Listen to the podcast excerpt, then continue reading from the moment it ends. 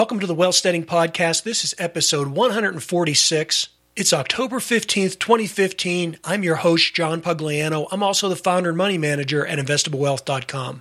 Well, we find ourselves in the midst of third quarter earnings announcements.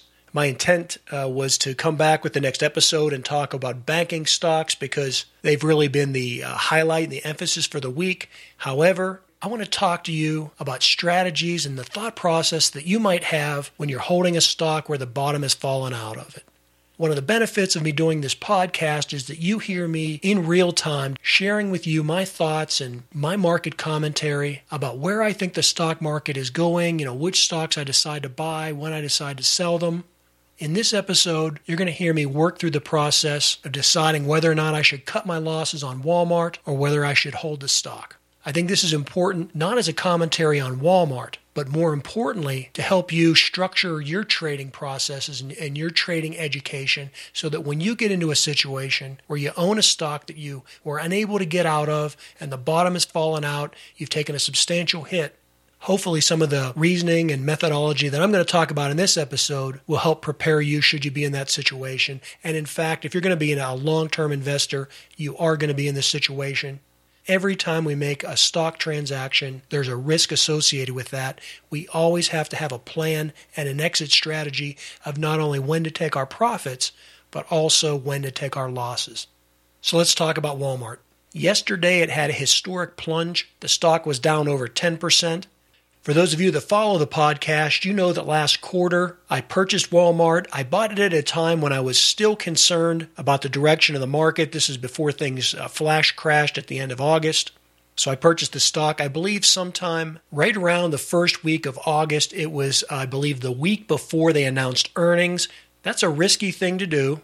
One strategy to overcome that risk would be to purchase call options. However, with my research in Walmart, I felt comfortable enough that this would be a good trade. There was a lot of very strong support right around $71 a share. The stock was just getting ready to cross up above its 50 day moving average. It had had a long term trading history of trading below that 50 day moving average. I saw this as an opportunity to get in early, catch the breakout, to buy into a stock a blue chip uh, Dow Jones component, dividend paying stock that had had some troubled times this year. Basically, since the beginning of the year, since around February, it had been trading below that 50 day. It looked to me like it had been in a consolidation period since about mid June. That was about a 10 or a 12 week period where I knew at that point, or I felt confident at that point, that the stock would break up.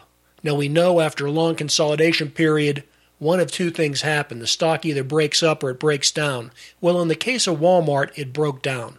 It broke down the following week or so because of bad earnings announcements. The actual gap down date was August 18th. I think it closed something like 3%, uh, 3.5% down that particular day. I decided to hold on to this stock. I'll get to the reasons in a minute. I've explained these before in podcasts and also at the, the blog post over at investablewealth.com.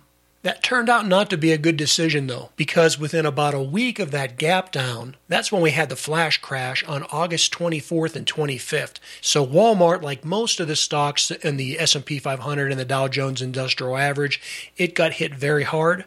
Again, at that point, I felt the fundamentals were still in favor of this stock. That although it had unfavorable results and performance coming through um, second quarter earnings announcements, that now that the correction was in place, the negativity of the stock was being accentuated and the, the price had already come down considerably, probably something in the neighborhood of 12% from where I had purchased it. I again felt that fundamentally this was a good stock. And although I'm a swing trader, I am someone that tries to move in and move out of stocks with a relatively short holding period of, say, two weeks to maybe two or three months. I knew at this point with Walmart that I would be holding it for longer than that if I wanted to see appreciation in my initial investment. Otherwise, I could just cut my losses and get out. Well, again, because I felt that overall Walmart was a fundamentally sound stock and that I and that over these coming quarters and years things would be improving, if I had to hold on to the stock for, you know, 6 or 12 months, I would be willing to do that. Not particularly my style, but I do on occasion hold stocks for longer period, periods of time. Again, especially when they're dividend paying stocks that are the larger blue chip type stocks. Well, Walmart was actually consolidating nicely. I was optimistic and happy with its performance. It had worked its way up where it was riding right on the 50 day moving average. I was watching this week to see if it could break out of a double bottom pattern that had formed over these past three months. The high had been put in, the intraday high for the peak on the W pattern or the double bottom pattern had occurred on September 9th. The intraday high for that day was somewhere around 6650, 6670, somewhere in that range. This week, it had not only been hovering around there, but it, it had been closing in that range as well. It was sitting right on that 50 day moving average. The markets uh, overall had been performing well the last two weeks, so I thought that that bode well for Walmart. Remember, when you're in an uptrend or when whenever the direction of the general market is upward, the vast majority of stocks move up as well. That's what de- that's what defines the trend. And so, even though Walmart had stumbled and had some problems, I was very optimistic that Walmart would be carried up this week and ride some momentum in the stock market. Well, two days ago, it looked like it was actually breaking out early that morning. It did get above that intraday high that was reached back in September. This happened to also be the day that Walmart was having their investment conference. And I believe it was around 10 o'clock that morning. The stock started to fall apart when the Walmart CEO, Doug McMillon, started laying out forward guidance from this, for the stock. It disappointed analysts, and the stock very readily plunged about 10%. I was waiting to see if it could stabilize and come up from there. If I was going to sell at any point, I didn't want to sell at the lowest point of the day. Well, for the most part, it never really did recover. And then again, as I said today, it was down another 1%. I've chosen to hold my position. The reason I want to talk through my rationale here so that you can use this in the future when a similar thing happens. If you're going to be in the stock market, you are going to experience stocks where the bottom just falls out. We've seen over the last three months how this has happened to many stocks, great stocks. We've talked about Disney. We talked about how virtually the entire biotech sector fell apart and very respected, very quality companies falling 10 to 20%. And then the more speculative companies with no real earnings and just a story, well, many of them fell well over 30%. Major pullbacks occur from time to time. That's why I've been very pessimistic about this overall market this year, and I remained primarily in cash. Walmart is really the only stock I have in my portfolio right now. I do have a position in the US dollar, which is more of a currency trade through an exchange traded fund, but as far as owning an individual stock, Walmart is really about the only stock I have in my portfolio. That's how pessimistic I've been going into this year.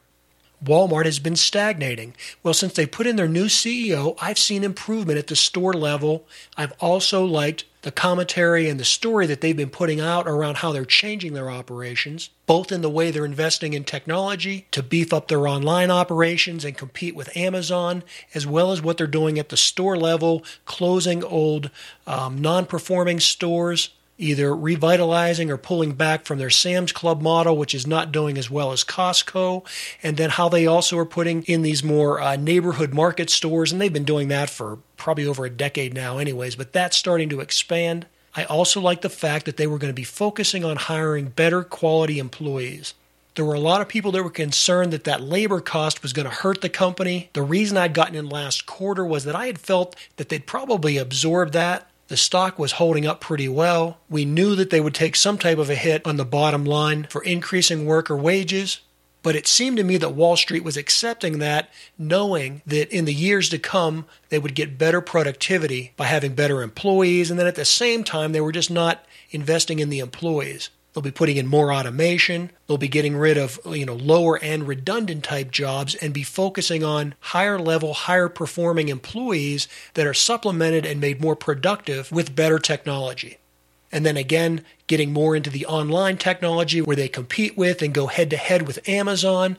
Walmart has is the advantage of having the real estate close to so uh, so many people, of having all those stores when you listen to where Amazon is trying to go and take their business to the next level, they're trying to do same day or you know within an hour or two delivery. And Amazon will be able to do that in large, very concentrated metropolitan areas. You know, they can probably do that in Los Angeles and in Manhattan. But if you look at Walmart, because of the proximity of their stores to the general population of the United States, Walmart could pull that off even in a place, you know, like Wichita, Kansas.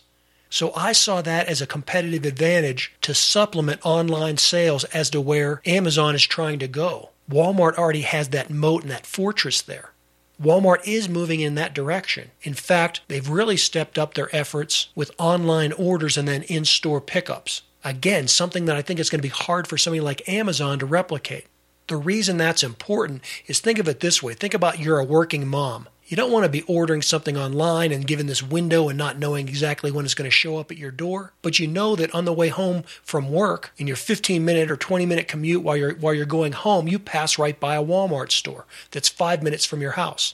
You can put in your order for groceries or staples or whatever you need right there at your desk before you leave work. Get in your car and while you're driving home, pull up to a Walmart, an employee will come out, load those groceries or load those products into your trunk, and then you drive on home.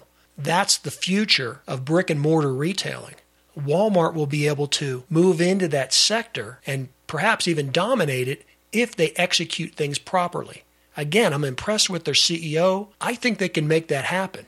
They've been doing things like this for over a decade in England. They've been slow to bring that to the United States. And, and again, that's why I think that they fired their old CEO, CEO. They're bringing in a guy that can get things done. They've got this pilot program up and running in Denver right now. It seems to be successful. I like the fact that they're investing in their employees to make a better customer experience when you're in the stores. I like the fact that they're investing more in online technology to make that online ordering process better.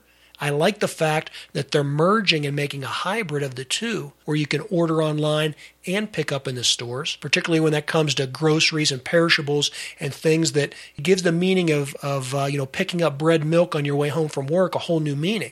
I don't believe, as you, you may have heard in, in the press this week, that you know the brick and mortar business of retailing is dead.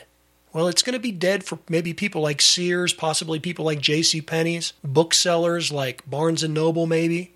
But Walmart is the largest retailer in the world. They got that way for a reason. I think they're they're going to be making this transition into that hybrid online ordering and store pickup if they can in fact execute. But again, the only way they're going to be able to do that is through investments, not only in employees, but also in that internet and, and computer infrastructure. I'm going into some detail on all this, but the point that I want to make and why I'm saying this is that the reason that Walmart's stock crashed so bad yesterday when the CEO was laying out this plan, Wall Street didn't like it because they thought Walmart was spending too much money, particularly in investing in employees. It seems that one of the big things that triggered the sell off was when McMillon announced that next year the minimum wage for Walmart workers would go up to $10 an hour. Apparently, that's going to be the entry level wage. Now, again, they're trying to compete in a retail market where you can get very good uh, quality customer service at a place like Starbucks.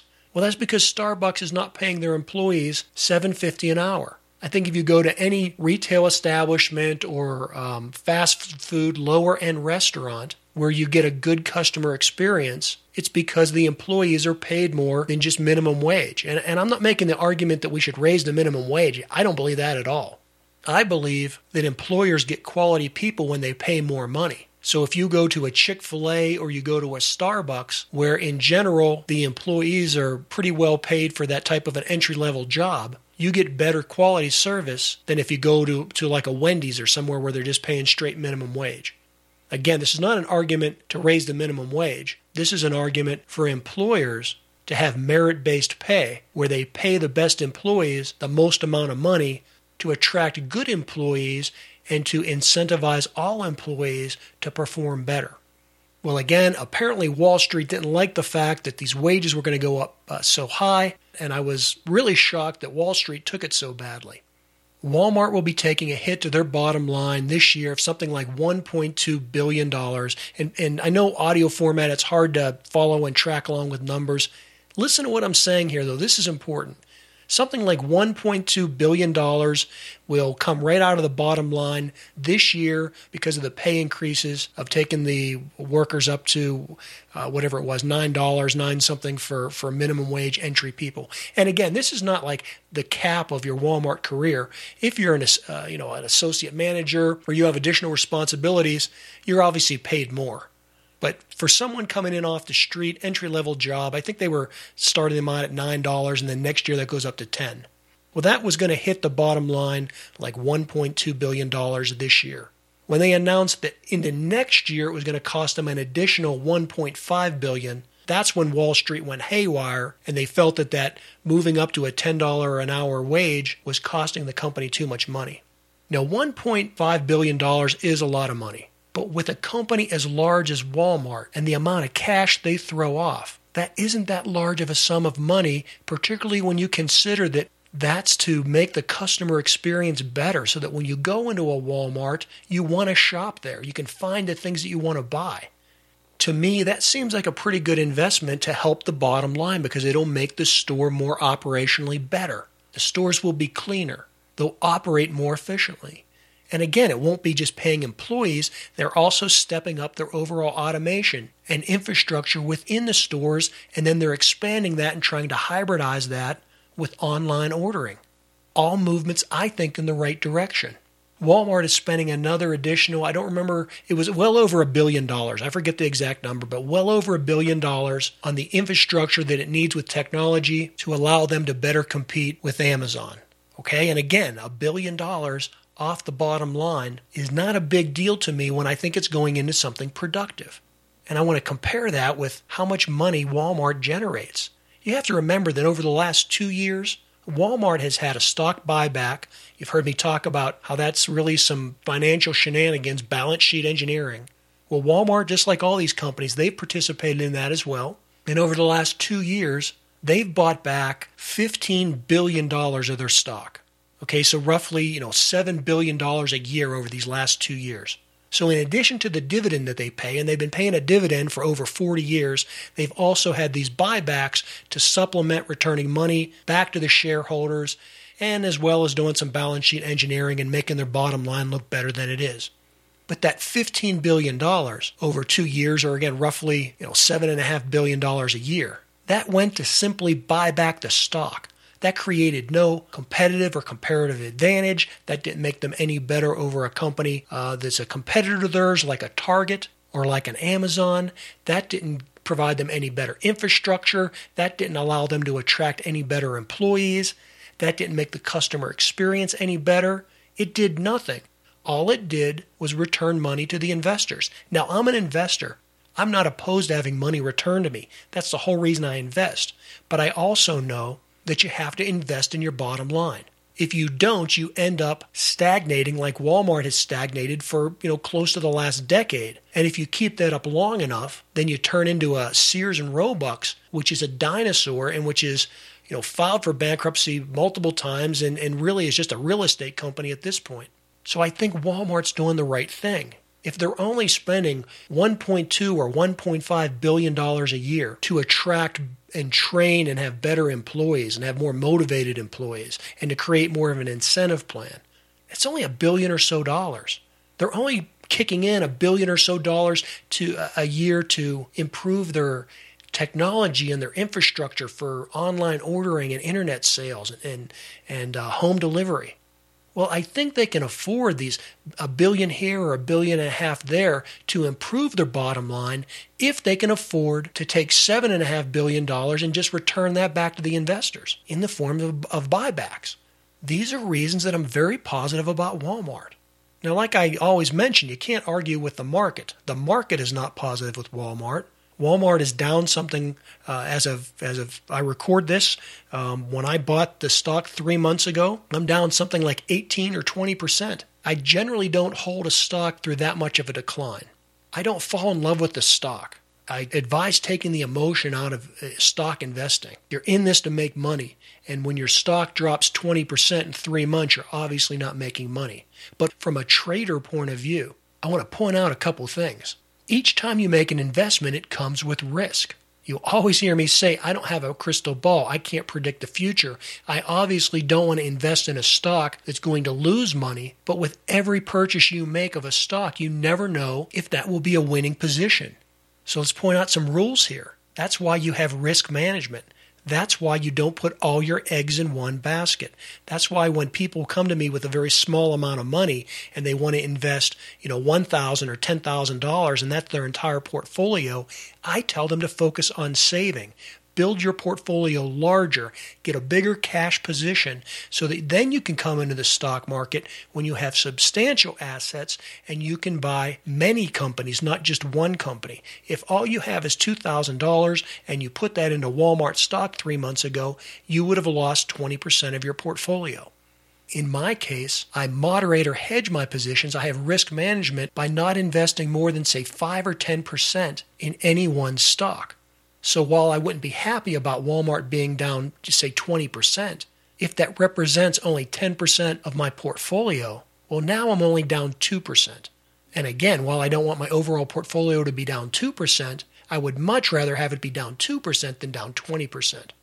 2%, by the way, wasn't an arbitrary number I just threw out. That is a rule that I try and use for uh, risk moderation methods. When I go into a stock trade and I have my exit strategy, I try and plan on the fact that I won't lose any more than 2% of my overall portfolio on any one stock trade.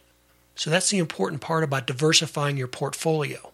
If you only dedicate 10% of your portfolio to one stock trade, that stock can go down as much as 20% and you'll only lose 2% of your portfolio value on that particular trade.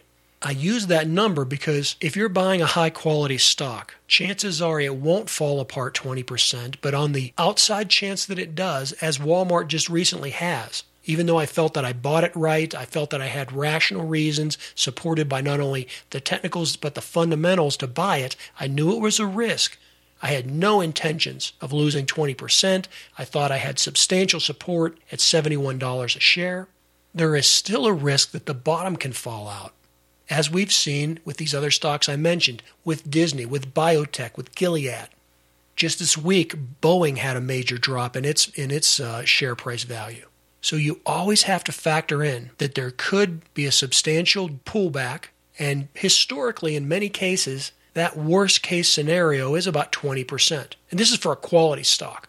Now, if you, again, own a GoPro or own some biotech stocks that, that don't have any sales, or you, you buy a technology stock where it's a lot of hype, things like we saw in the dot com bubble, or things that we see with social media where you have a company like uh, Twitter, which really isn't monetizing their platform.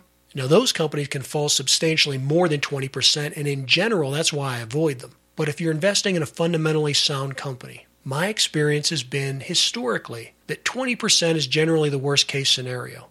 So if you don't own more than 10% of that stock, that 20% drop in the individual stock will only result in a 2% loss in your portfolio.